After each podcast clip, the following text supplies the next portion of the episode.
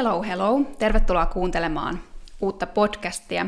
Mun podcast-jaksoa, mun nimi on Sinnu Savola. Tätä podcastia tuottaa Henrik Savola.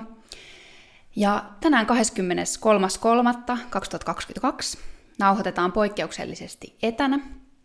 Ja nyt puhutaan Natosta, sen osallistumisesta tai osallistumattomuudesta Ukrainan sotaan, Naton ja Venäjän suhteesta, Suomen liittymisestä NATOon, sitten sotilasliiton arvoista ja strategiasta ja sitten myös Naton tulevaisuuden uhkista ja mahdollisuuksista. Keskusteluvieraana on Helia Ossa. Tervetuloa. Mahtavaa, kun olet täällä. Kiitoksia. Kiitos kutsusta. Sä olet tosiaan äh, maanpuolustuskorkeakoulun tutkija ja ulkopolitiist-lehden toimittaja konflikti- ja turvallisuusasioissa – ja sun asiantuntemus kohdistuu erityisesti NATOon, Euroopan unioniin ja tosiaan turvallisuus- ja puolustuspolitiikkaan, eikö näin? Kyllä, juuri näin.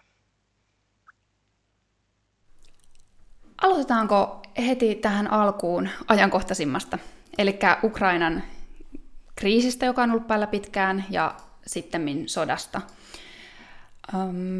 Venäjä hyökkäsi Ukrainaan 24. helmikuuta tänä, tänä vuonna, eli suunnilleen aika tarkalleen itse asiassa kuukausi sitten. Ja sen jälkeen Venäjän on kohdistettu voimakkaita pakotteita ja laajamittaista tukea muutenkin Euroopasta ja Yhdysvalloista. No, NATO, eli Pohjois-Amerikan ja Euroopan sotilaallinen liittouma, tuntuu olevan kaikkien huulilla, erityisesti, ehkä erityisesti, en mä tiedä, e, jopa suomalaisten huulilla vielä korostuneesti. Mutta minkä takia NATO ei tee Ukrainassa mitään, vai tekeekö?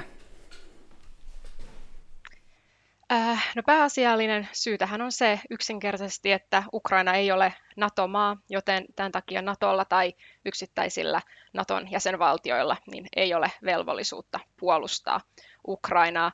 Et NATO-maat ovat toki antaneet ää, aseellista apua Ukrainalle ja, ja humanitaarista apua, mutta, mutta tota, sen takia, että Ukraina ei ole NATO-maa, niin sen takia NATO ei sitten ole äh, lähtenyt niin kuin kollektiivisesti puolustamaan Ukrainaa. Niinpä. Mitkä olisi sitten sen sotilaallisen välintulon määritelmät tai rajat? Mitä pitäisi tapahtua, että NATO olisi osana tätä kriisiä tai sotaa? Äh, Mm.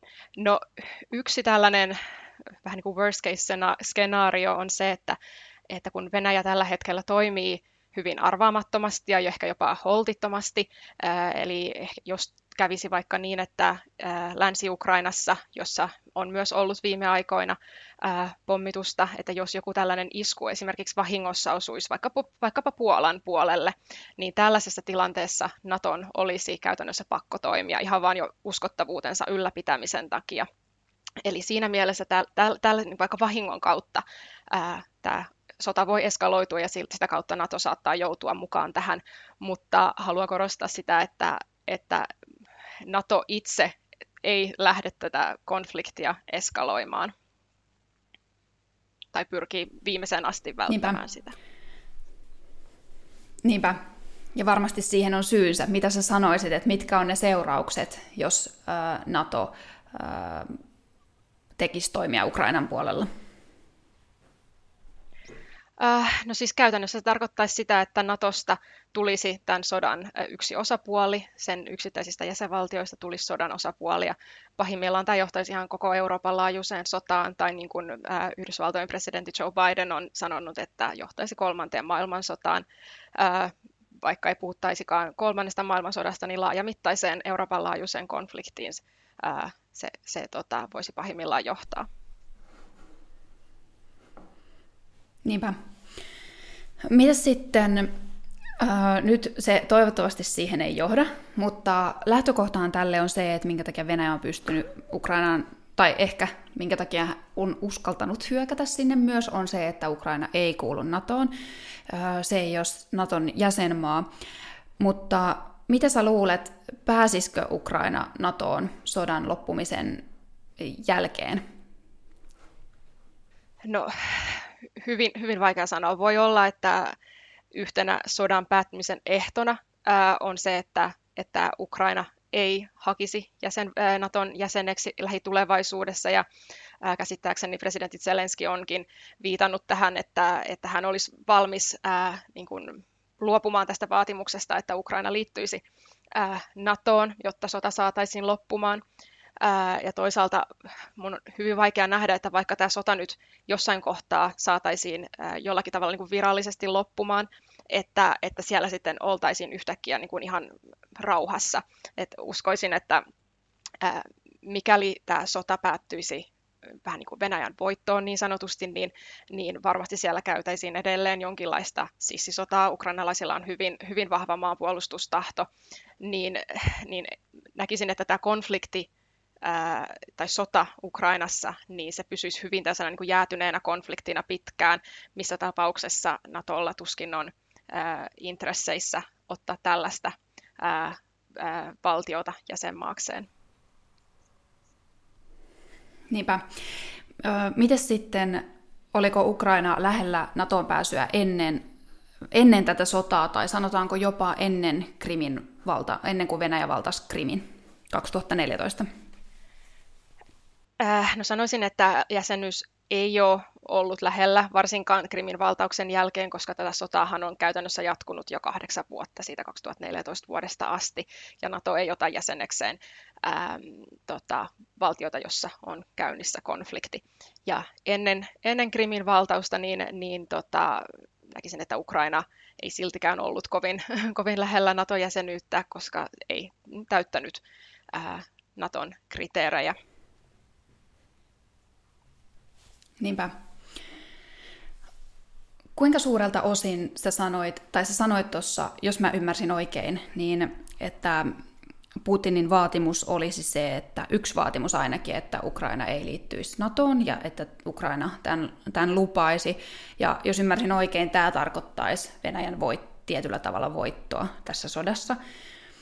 Ää, kuinka iso osa motiiveja, motiiveista tämä hyök, niin kuin motiiveista hyökkäyksen aloittamiseksi Venäjään. Kuinka suuri osa siitä liittyi siihen, että Venäjä pelkäsi Ukrainan liittymistä NATOon?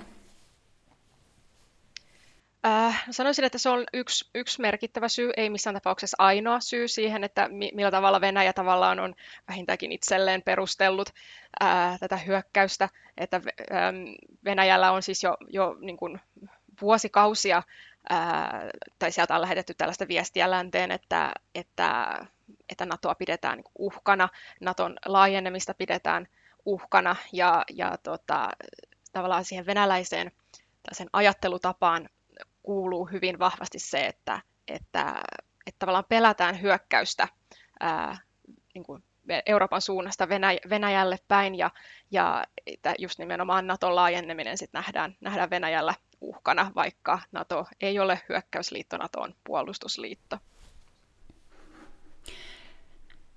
Niinpä, joo.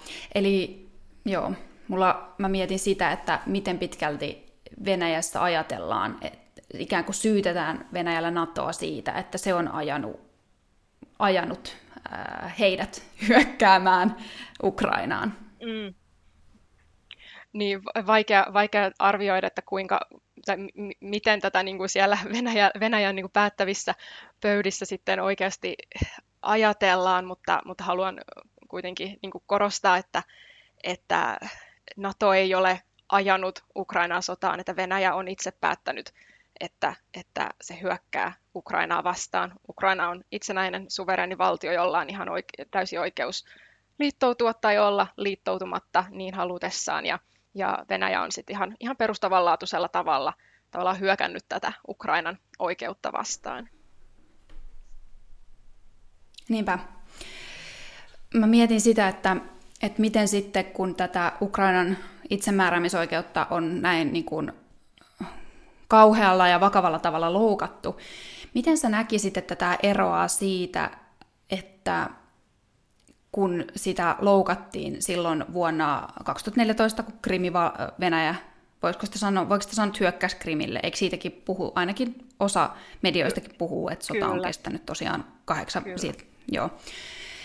Niin, niin Näin jälkikäteen ajateltuna maallikolle se näyttäytyy siltä, että silloin NATO, mutta myöskään muut Euroopan maat ei tehnyt mitään erityisen hätkähtyttävää silloin, kun Krimi vallattiin, vaikka siis Krimi on U- mm. Ukrainan. No nyt, nyt siitä voidaan sitten miettiä, että kenen se on, mutta toki silloin tehtiin talouspakotteita ja myöhemmin annettiin aseapua, tai ainakin se hyväksyttiin, että Ukrainalle voidaan antaa aseapua, mutta sitten jotenkin mietin sitä, että se tuntuu jotenkin jälkikäteen kauhean vaisulta, miten siihen silloin reagoitiin suhteessa, miten nyt tähän Ukrainan mm. ää, itsemääräämisoikeuteen reagoidaan. Kyllä, ja tästähän on nyt, tietenkin jälkiviisaushan on maailman helpointa viisautta, mutta ää, on, on niin kuin monet kommentoineet, että, että olisi pitänyt silloin jo asettaa sellaiset pakotteet, mitä tällä hetkellä Venäjälle on asetettu. No näin ei, näin ei tehty, sitä on tavallaan turha, turha jossitella, mutta, mutta tota, hel, helppo on jälkikäteen miettiä. Joo, niinpä. Niinpä. No mennään vielä hetkeksi tarkemmin tuohon Naton ja Venäjän väliseen suhteeseen. Eli minkä takia Venäjä suhtautuu NATOon niin aggressiivisesti? No, tähän on tietenkin myös monia syitä.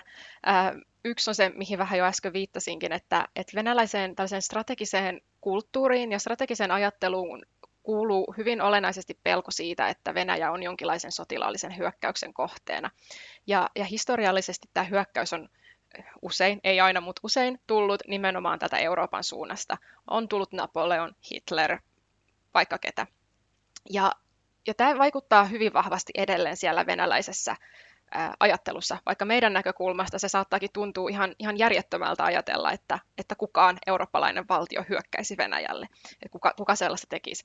Mutta, mutta silti se niin kuin, tämä tällainen historiallinen, ää, ei nyt ehkä taakka, mutta historiallinen niin kuin, todellisuus vaikuttaa edelleen hyvin vahvasti siellä siihen venäläiseen ajatteluun. Ja itse ainakin uskoisin, että tämä vaikuttaa myös siihen, että minkä takia NATO nähdään niin suurena uhkana Venäjällä ja se, minkä takia Venäjä sitten suhtautuu aggressiivisesti ää, Venäjää, Venäjä, ää, anteeksi, NATOa kohtaan.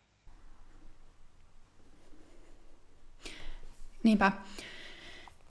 Miten sitten NATO on pyrkinyt, jos mä oon käsittänyt oikein, NATO on pyrkinyt luomaan hyvää yhteistyötä ympäri ämpäri maailmaa, mutta myö, myös Venäjän kanssa. Mutta millä tavalla NATO on pyrkinyt luomaan yhteistyösuhdetta Venäjän kanssa? Kyllä, tämä on ihan totta.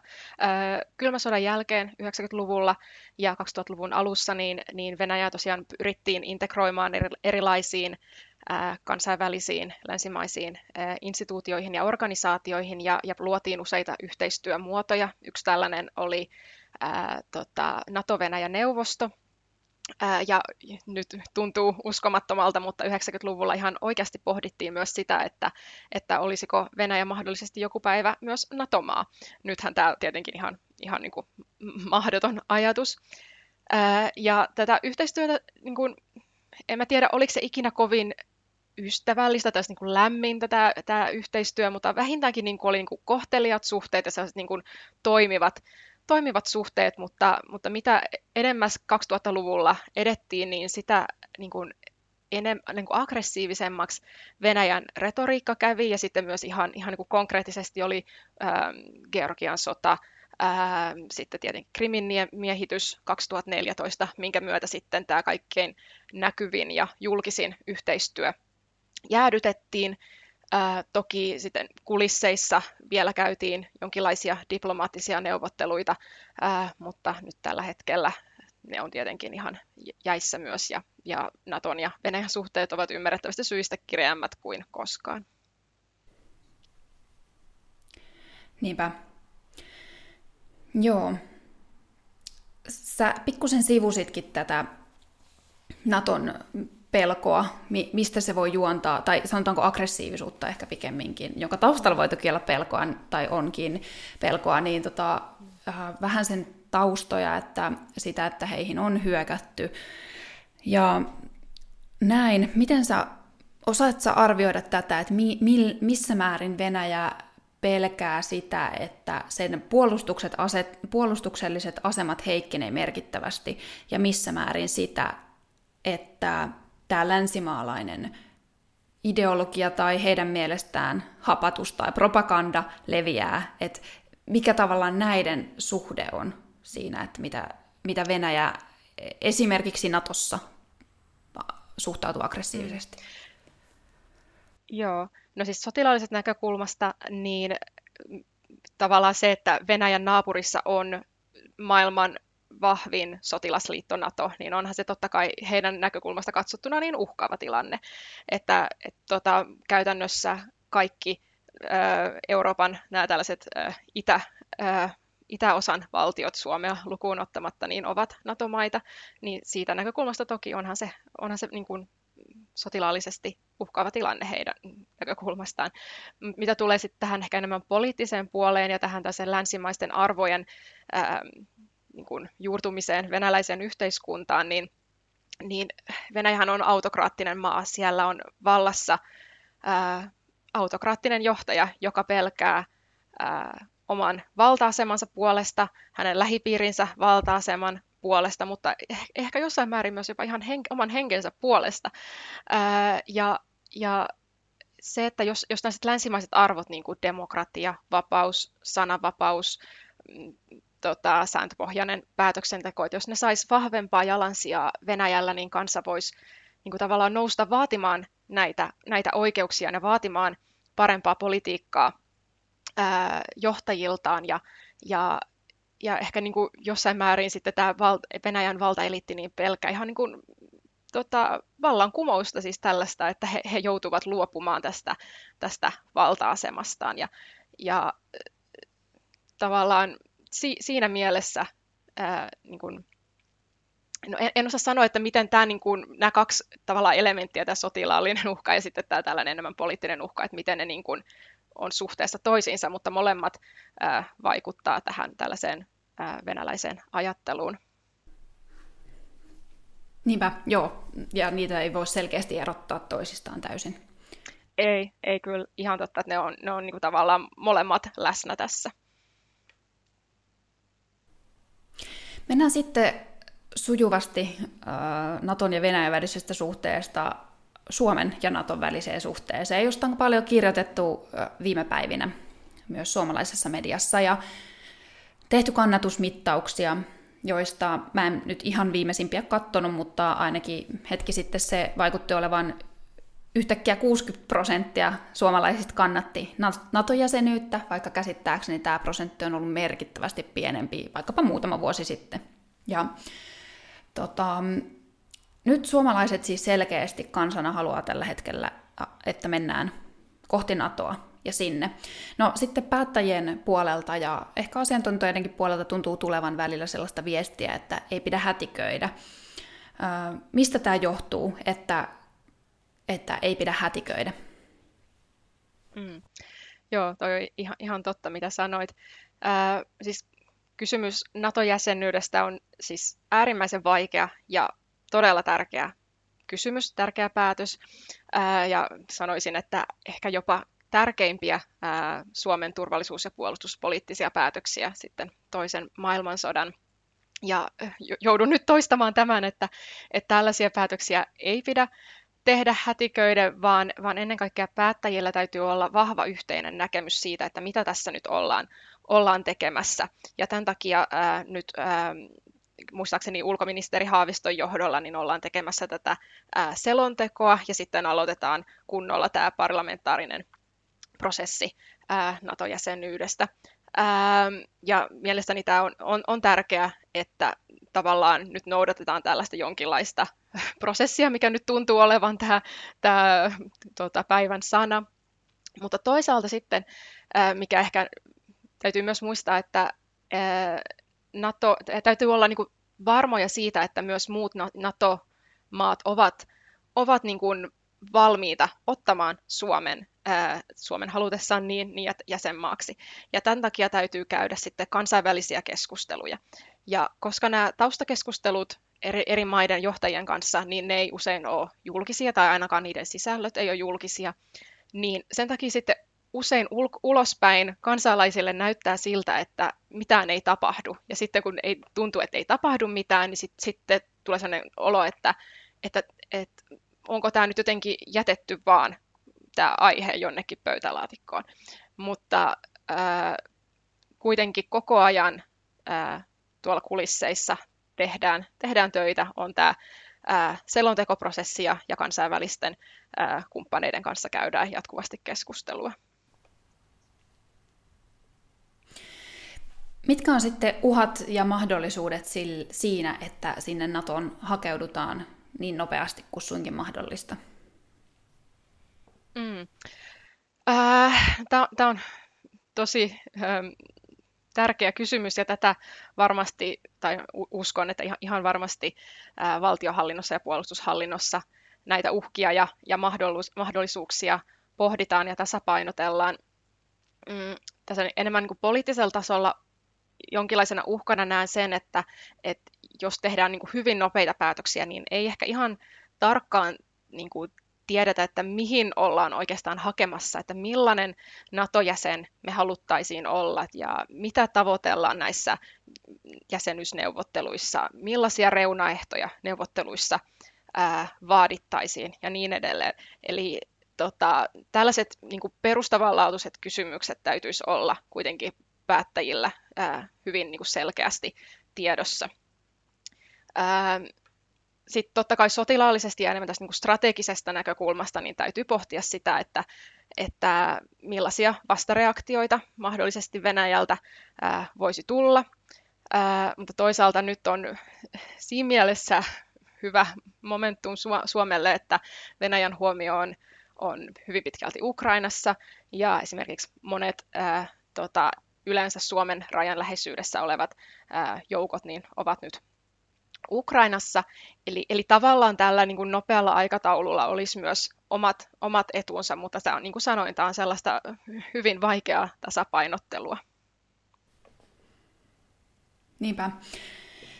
No, jos sanotaan nyt, eh, mä en tiedä, että tämä on ehkä itsestäänselvä asia, mutta onko Venäjän Venäjän hyökkäyksen pelko hyvä tai toisaalta ainoa syy, hyvä syy liittyä NATOon? Mm. No mä sanoisin, että tämä Venäjän sotilallinen uhka on, on kaikkein tärkein, tai olisi kaikkein tärkein syy liittyä NATOon.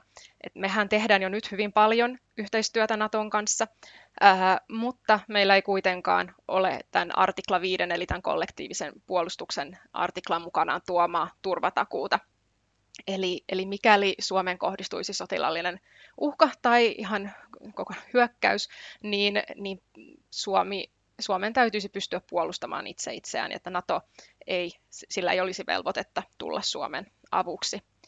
Ähm, eli sanoisin, että, että tavallaan syynä Suomen NATO-jäsenyydelle ei olisi ehkä niinkään pelko, vaan enemmänkin tällainen rationaalinen varautuminen ää, mahdollista sotilaallista uhkaa vastaan.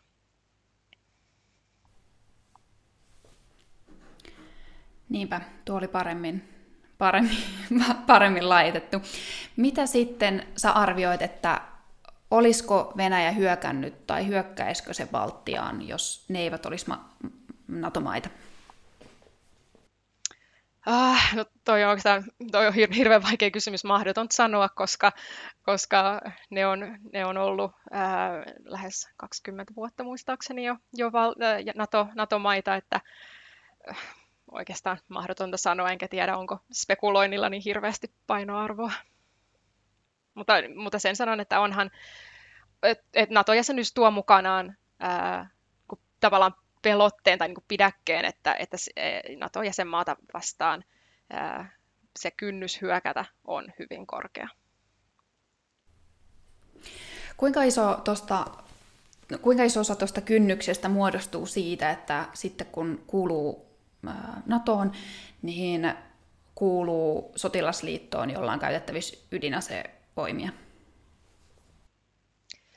Öö, no on, onhan siis varmasti niin kuin, iso osa sitä, sitä pelotetta, että Natossa on jäsenmaita, joilla on ää, ydinaseita, eli Yhdysvallat, Britannia ja Ranska.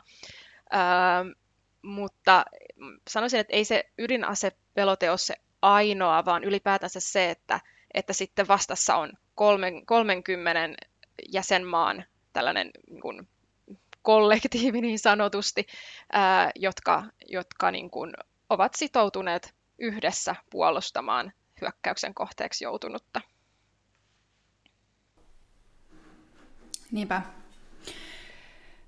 Mitä tämä käytännössä tarkoittaa, jos puhutaan näistä Naton kautta tulevista ydinhyödyistä ja toisaalta, en tiedä onko ne, onko nämä nyt niinkään haasteita, mutta pikemminkin velvo, velvoitteita, että minkä, mikä mm. etu, konkreettinen etu Suomelle on Naton kuulumisesta, miten se tulee esiin, ja sitten toisaalta, mitkä ne on ne merkittävimmät velvoitteet.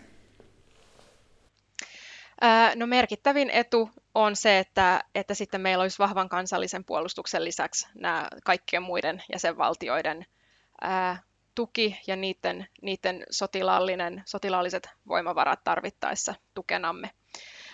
Mutta niin kuin sanoin, niin tota, ää, se, se ei korvaa sitä kansal, kansallista puolustusta, vaan edelleenkin Suomen täytyisi pitää ää, huolta omasta puolustuksestaan, ja tämä onkin yksi, yksi niistä sitten velvollisuuksista, että ei voida kaikkea laskea sen varaan, että joku muu sitten tulee meidän avuksemme.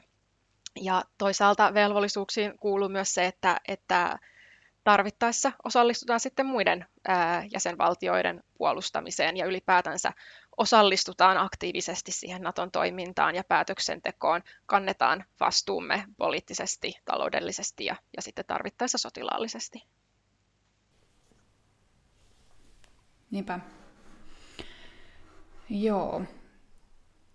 Tuli vaan äkkiä mieleen, että miten tämä sitten Suomessa, ne on varmaan niin tilannekohtaisia asioita, mutta että miten se sitten konkreettisesti, että miten paljon tämä vaikuttaisi esimerkiksi tällä hetkellä ihmisiin, jotka työskentelee sotilaina tai siis on puolustusvoimissa töissä, että vaikuttaako tämä heidän työnkuvaansa heti jotenkin konkreettisesti vai vaikuttaako se sitten koko kaikkiin asevelvollisiin, kun jossain päin NATOa vaikkapa tulisi sotilaallinen uhka kohdistus johonkin päin NATOa, tai osaatko tästä sanoa?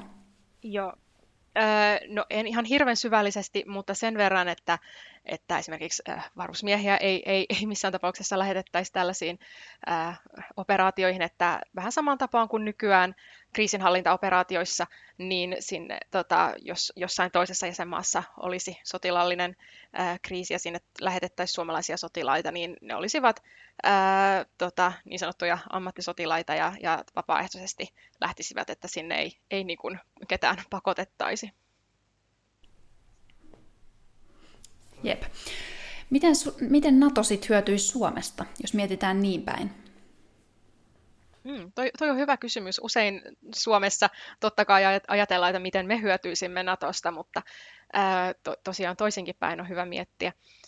Ähm, su, no, jos niin kuin miettii ensin tähän niin, vähän niin kuin haastetta, mitä Suomi toisi Natolle, niin totta kai ää, mukana tulisi sitten 1300 kilometriä rajaa Venäjän kanssa, mikä totta kai sitten ää, loisi omia haasteitaan Natolle, mutta toisaalta sitten mikäli Suomi ja ehkä Ruotsikin liittyisivät NATOon, niin äm, tavallaan tämä niin sanottu pohjoinen ulottuvuus NATOssa vahvistuisi, arktinen, a, arktisen alueen ää, asema vahvistuisi ja myös sitten ää, tämä niin kuin Itämeren alueen merkitys ää, korostuisi ja, ja varmasti NATOn tavallaan niin kuin operointikyky ää, Itämeren alueella vahvistuisi. Toisaalta sitten Suomella on myös jo nyt hyvin vahva kansallinen puolustus ja korkea osaamistaso, niin uskoisin, että, että tämä varmasti hyödyttäisi myös NATOa. Niinpä. Tällainen mua on mietityttänyt välillä, kun kuulee, kuulee tällaisia pohdintoja siitä, että miten, millaista kehityskulkua me ollaan osa sit, jos me liitytään NATOon. Että Mm. Annan, et, et, mil, mitä siihen liittyy laajemmin. Ää, esimerkkinä siis tulee mieleen se, että sitten tämä on niinku aika keskittynyt tämä sotilaallinen, miten se sanotaan, puolustustoiminta, vahvistaako se ikään kuin, voisiko sanoa kolmen suurvallan niin kuin asemaa maailmassa ja heidän niin kuin, sitä valta-asemaa. Saatko kiinni, mitä haen tällä? Liittyykö tähän jotain tällaista? Joo, u- uskon saavani kiinni. Öö, mä eka tarttuisin tähän kolme suurvaltaa öö, käsitteeseen.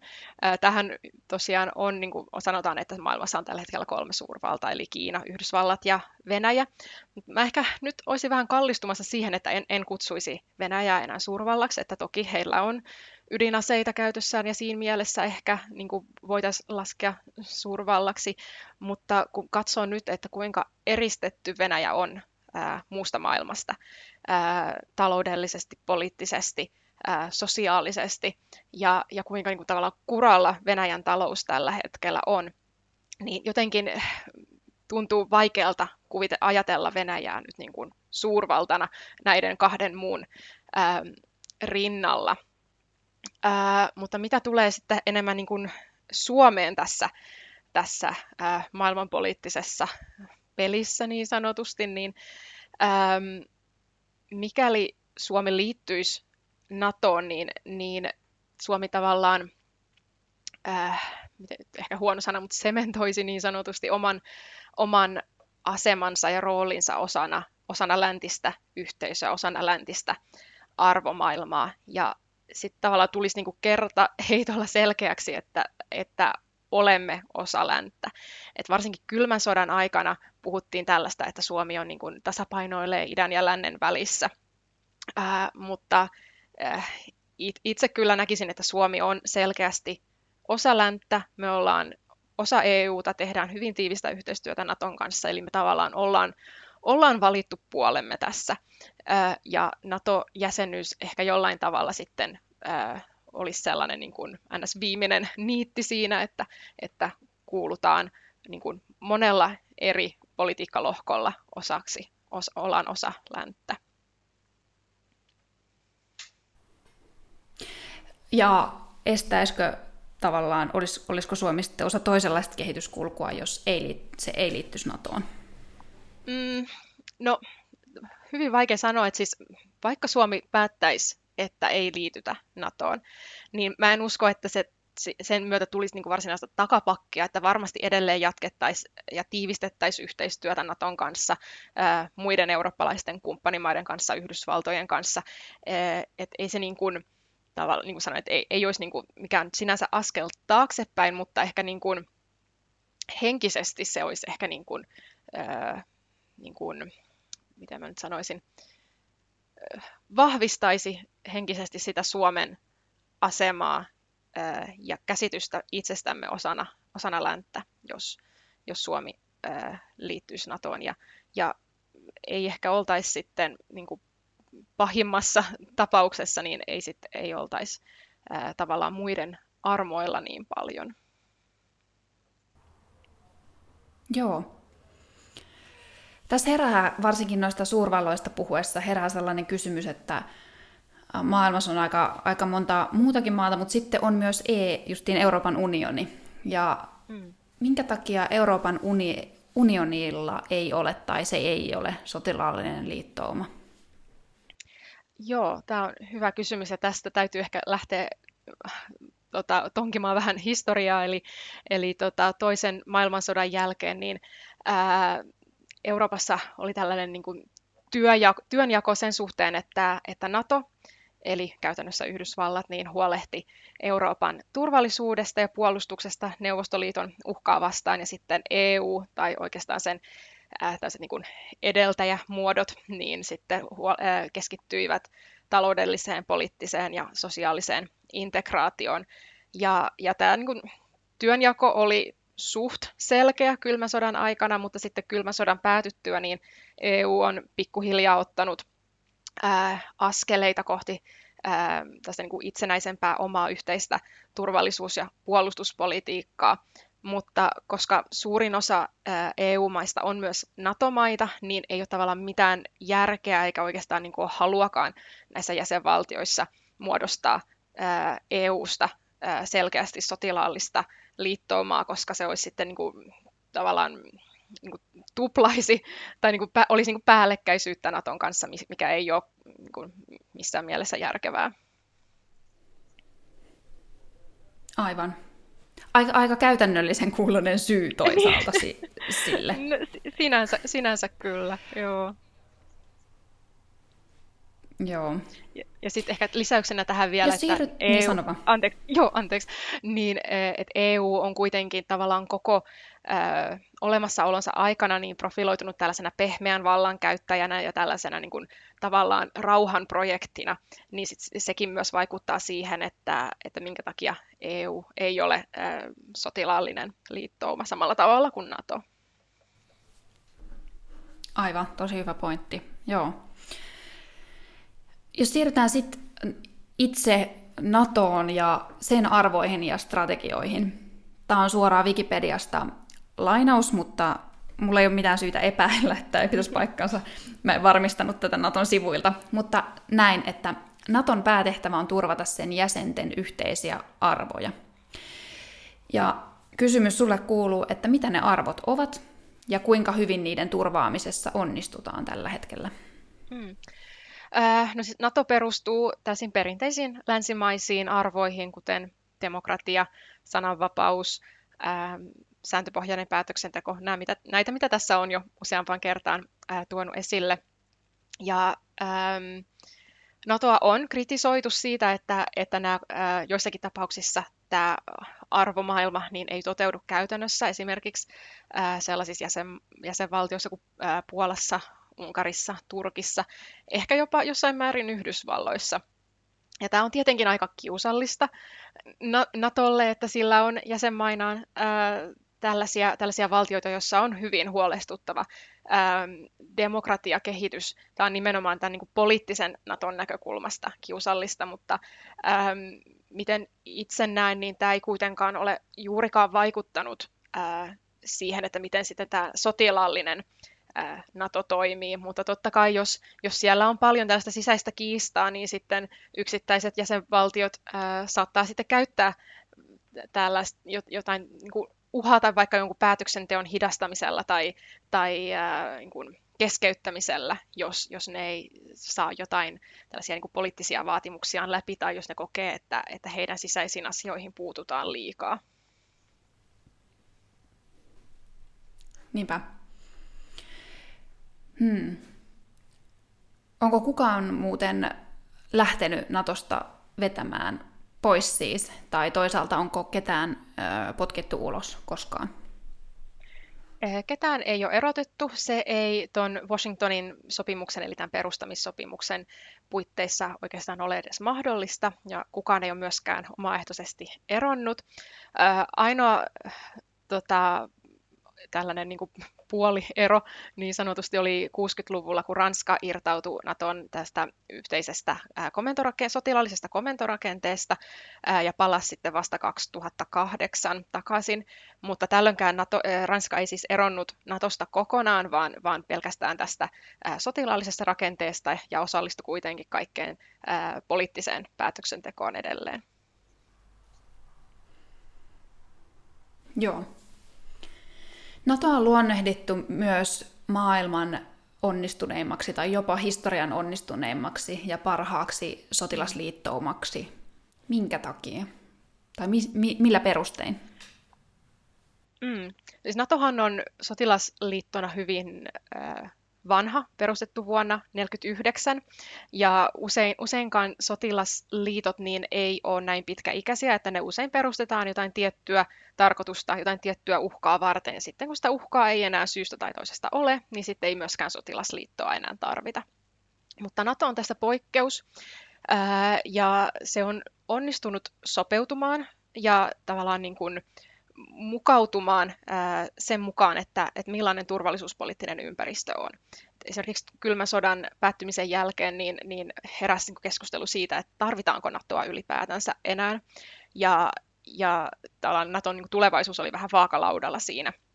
Ää, mutta, mutta NATO pystyi sopeutumaan, hankkimaan tavallaan uuden, uuden ää, niin perusteen, oikeutuksen olemassaololleen.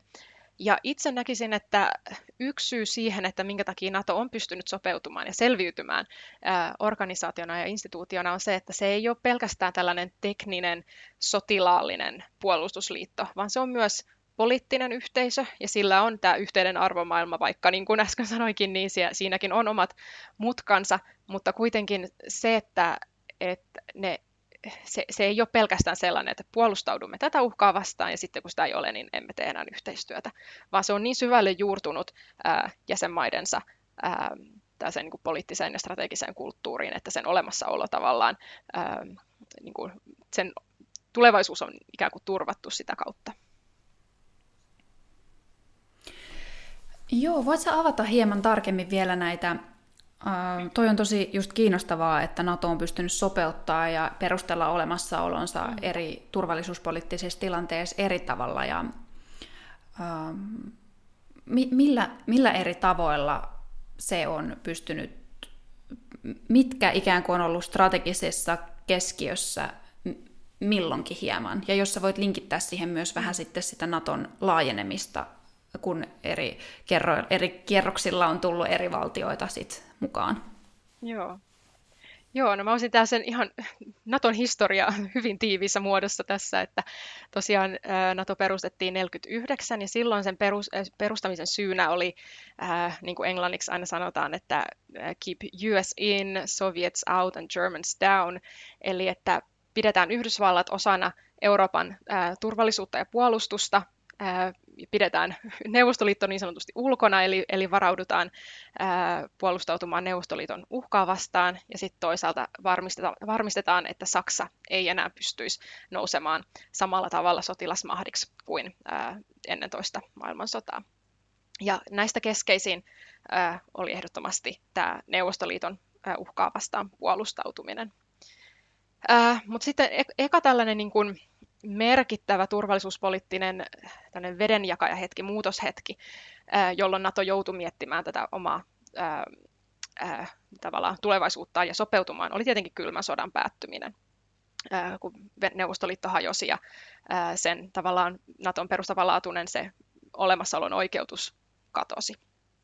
No sitten ää, NATO lähti etsimään vähän niin kuin uutta uutta tehtävää. Yksi näistä oli Jugoslavian sodan aikana enemmän tällainen kriisinhallinta rooli, ja tämä vahvistui sitten 2001, kun oli VTC-iskut, eli 9-11-iskut Yhdysvalloissa, ja siitä alkoi tällainen niin kriisinhallinnan aikakausi, että sen terrorismin vastaisen sodan aikakausi Natossa.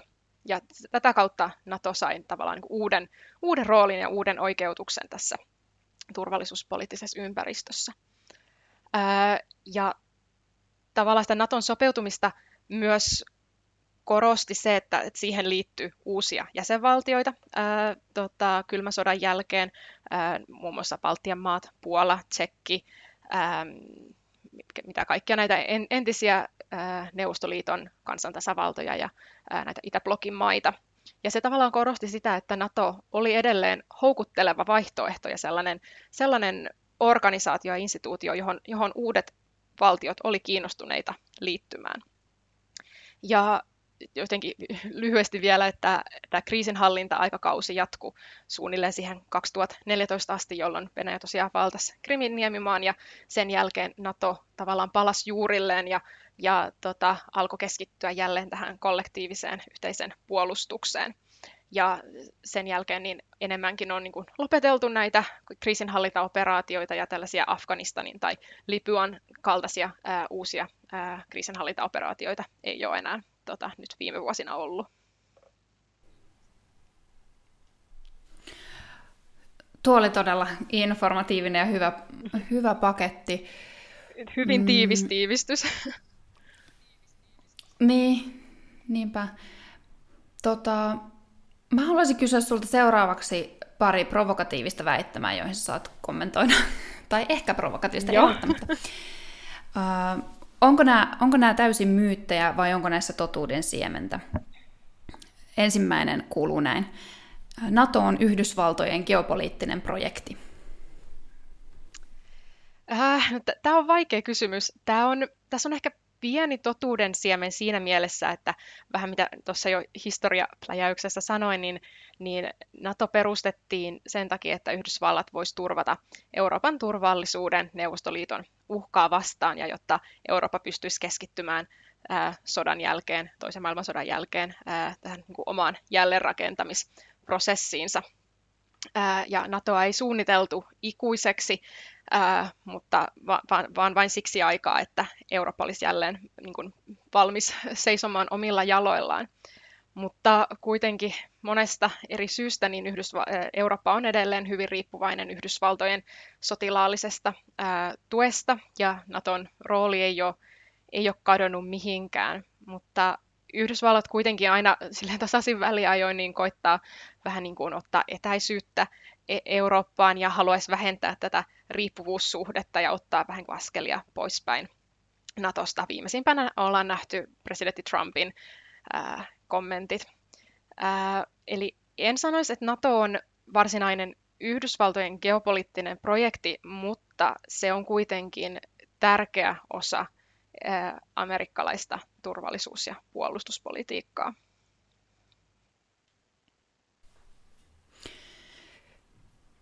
Joo, minkä takia sitten esimerkiksi Trumpin aikana oli tämä tavoite, että vähän otetaan, otetaan niin kuin takapakkia. Ymmärsinkö mä oikein, että se riippuvuussuhde raastaa Yhdysvaltoja myös, että maat ei ikään kuin esimerkiksi monet maat vaikkapa mm, tota, satsaa siihen omaan puolustukseen niin, niin paljon, ja tämä mm. puolustuksen ylläpidon taakka jää Yhdysvalloille. Tämä on ju- juuri näin niin kuin sanoit, varsinkin Trumpin retoriikassa niin tämä, tämä taakanjako ää, on se keske, oli se keskeinen ää, teema, jota hän mielellään toisti. Ää, ja ja juuri, juuri niin kuin sanoit, että, että Yhdysvallat kokee, että, että Eurooppa ei tee tarpeeksi ja että Yhdysvallat joutuu aina maksumieheksi ja sitten tota, sotilaallisissa kriiseissä joutuu kantamaan sen suurimman vastuun.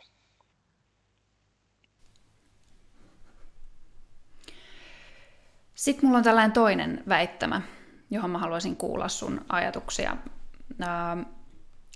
NATO lupasi kylmän sodan jälkeen, että ei enää laajenisi. Onko tämä myytti vai onko Ää... tässä totuuden siemen? Tämä, tämä on ymmärtääkseni täysin myytti, että tällaista sopimusta ei ole koskaan tehty.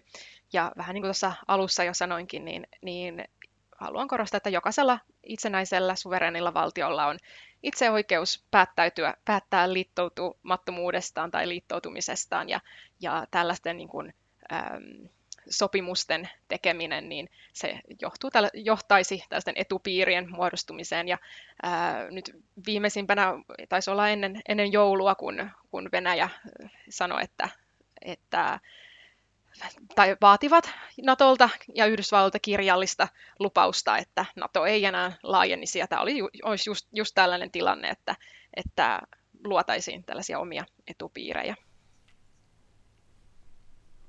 Hmm. Miten sitten, jos puhutaan, Yhdysvalloilla on merkittävä rooli Natossa, se kantaa vastuuta monella tavalla, ehkä sitten saakin jotain. Miten esimerkiksi tämä päätäntävalta Natossa, jäsenillähän käsittääkseni on kuitenkin yhtäläinen valta siinä mielessä, että kaikki päätökset pitää olla yksimielisiä. Onko tämä todellisuutta, että Yhdysvalloilla esimerkiksi ei olisi enemmän päätäntävaltaa Natossa kuin muilla mailla? Jakautuuko se päätäntävalta siis täysin tasaisesti? Mm. No periaatteessa se jakaantuu tasaisesti, koska Natossa päätökset tehdään aina yksimielisesti ja ihan, ihan niin kuin kaikista pieninkin jäsenvaltio pystyy siinä tapauksessa estämään päätöksenteon. Eli siellä ei ole vaikka määräenemmistöpäätöstä, vaan kaikki tehdään yksimielisesti. Eli siinä mielessä kyllä, jokaisella on yhtä paljon päätöksentekovaltaa, mutta totta kai sitten ää, isoilla valtioilla on ehkä enemmän tästä arvovaltaa ja, ja kykyä niin kuin sitten suostutella ää, tai erilaisten lehmänkauppojen kautta sitten saada, saamaan tukea omalle ää, näkökannalleen pienemmiltä valtioilta, mutta loppupeleissä päätökset tehdään yhdessä. Toi on kyllä tosi kova, jotenkin en mä tiedä, harvinaislaatuinen päätöksenteko, eli mm. siinä mielessä, että ne täytyy olla sataprosenttisen yksimielisiä. Mutta toki sitten, kun tämä liittyy siis valtioiden suvereniteettiin käytännössä nämä kaikki päätökset, ja, niin kuin, tai, tai monella tavalla mm. siihen oman valtion puolustamiseen, niin se käy kyllä järkeen, että tämä on, tämä on niin kuin tiukka linja. Kyllä, kyllä. Ja ehkä osittain alun perin, kun tämä on NATO perustettu, niin siellä oli huomattavasti vähemmän jäseniä, niin ehkä oli myös helpompi päästä yksimielisyyteen kuin nykyään, kun jäseniä on se 30, niin ei se, ei se varmasti helppoa ole. Niinpä, niinpä. Mitäs sitten, mä sain tällaisen kysymyksen, mä kysyin vielä eilen Instagramissa kysymyksiä tätä jaksoa kohtaan ja tuli muutamia tosi hyviä. Yksi oli tällainen, että Yhdysvaltojen sisäpoliittinen tilanne on ollut kovin epävakaa viime vuosina ja jopa sisällissota on enteilty. Mitä Natosta jäisi jäljelle, jos Yhdysvallat olisi heikko?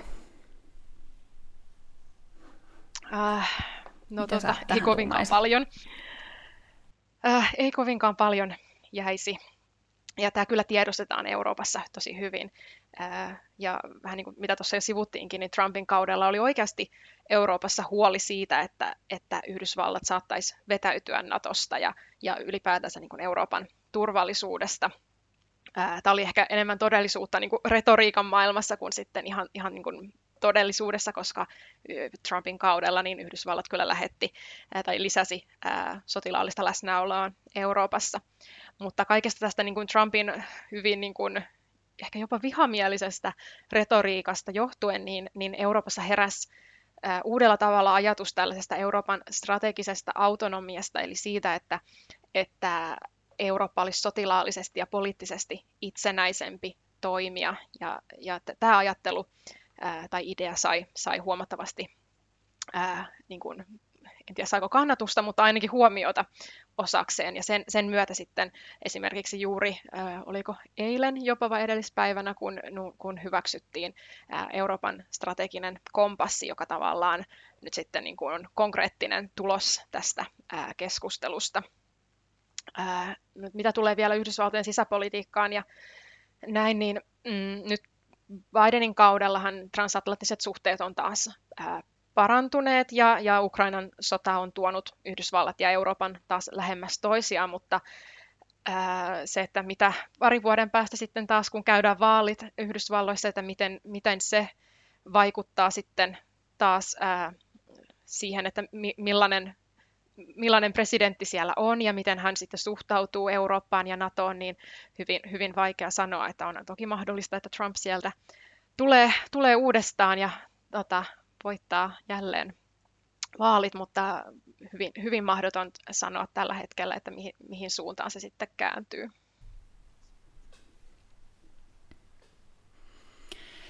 Joo.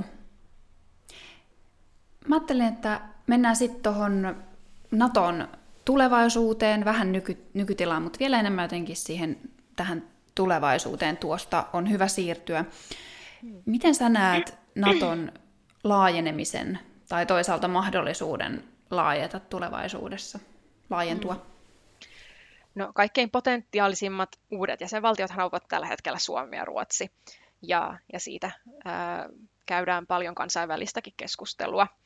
Ää, Ukraina, niin, niin kuin sanoin tuossa alussa, niin en, en usko, että lähitulevaisuudessa nähdään Ukrainaa Naton jäsenenä. Sitten on tota, monta eri, muuta kysymysmerkkiä, esimerkiksi Georgia.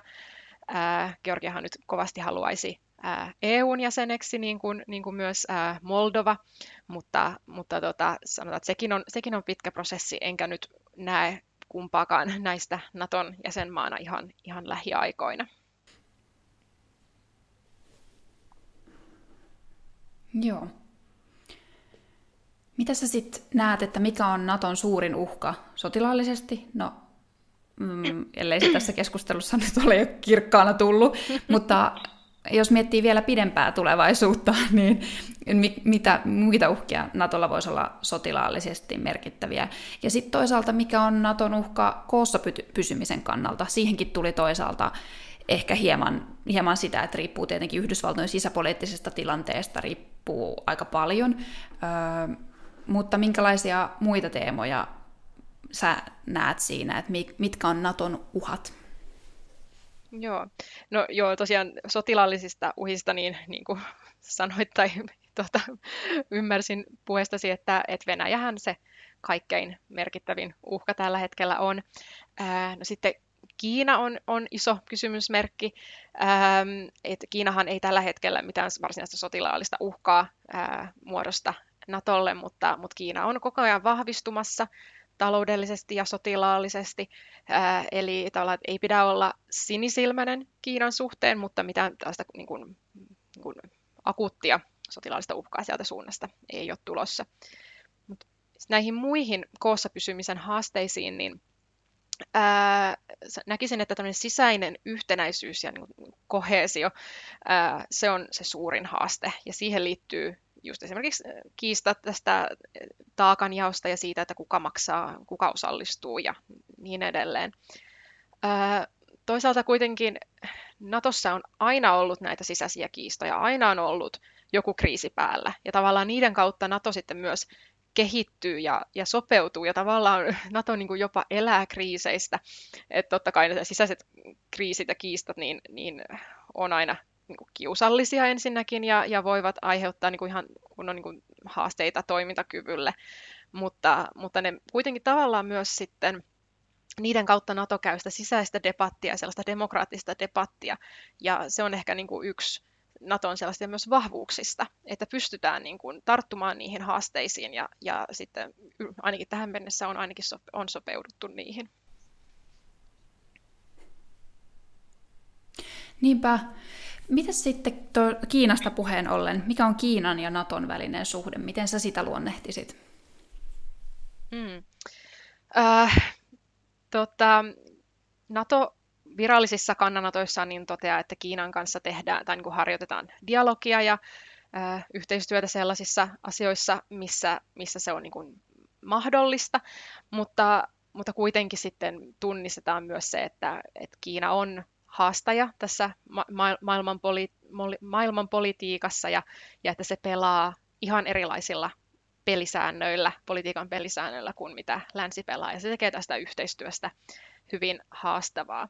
Ja vaikka niin kuin äsken sanoinkin, että Kiina ei, ei mitään suoranaista sotilaallista uhkaa tällä hetkellä muodosta, niin se on kuitenkin pikkuhiljaa niin kuin, tavallaan levittämässä sitä vaikutusvaltaansa ja niin kuin, ää, tällaista niin kuin, asemansa ää, länteenpäin ja myös niin kuin arktiselle alueelle. Et Kiina esimerkiksi to, on niin kuin virallisissa asiakirjoissa on todennut, että, että se on lähes arktinen valtio, mikä on ehkä vähän niin kuin erikoinen lausunto, mutta, mutta kuitenkin, että Kiinalla on, on intressi arktisella alueelle.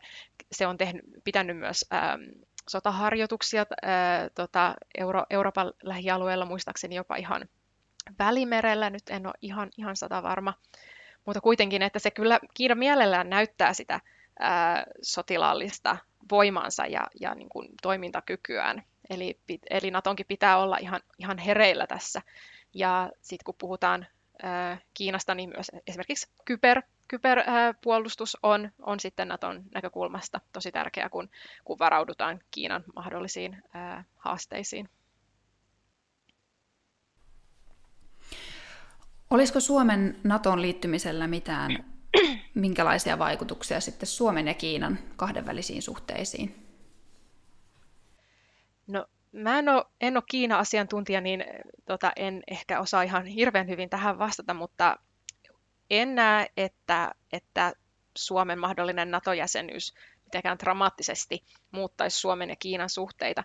Mutta mikä sitten sen sijaan saattaa heikentää tai ainakin jollakin tavalla vahingoittaa Kiinan ja Suomen suhteita on se, että jos Kiina nyt ottaisi selkeästi kantaa tässä Ukrainan kriisissä ja asettuisi Venäjän puolelle ja, ja merkittävällä tavalla ää, sotilaallisesti ää, avustaisi Venäjää tässä Ukrainan hyökkäyksessä, niin se saattaisi sitten jollain tavalla kyllä ää, vaikuttaa Suomen ja Kiinan suhteisiin.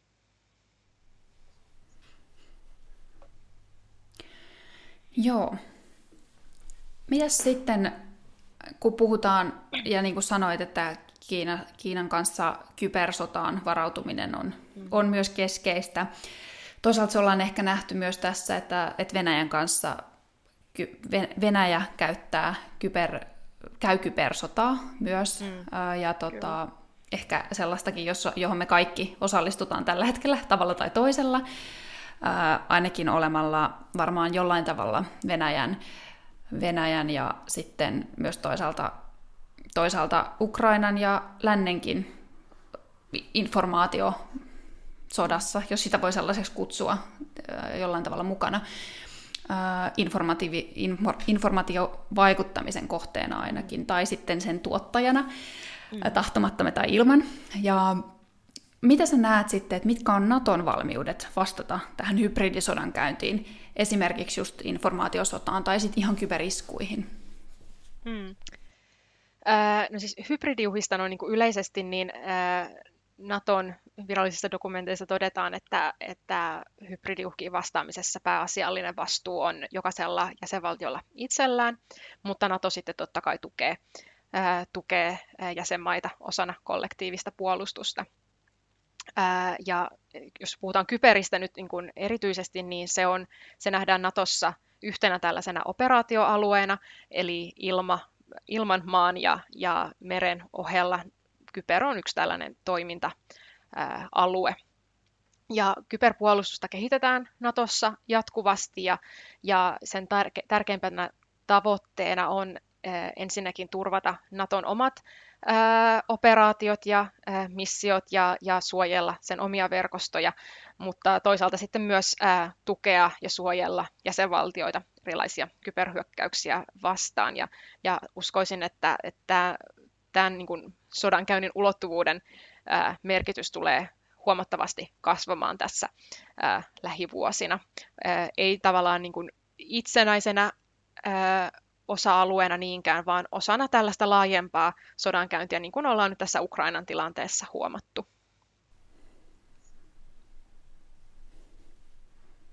Kyllä.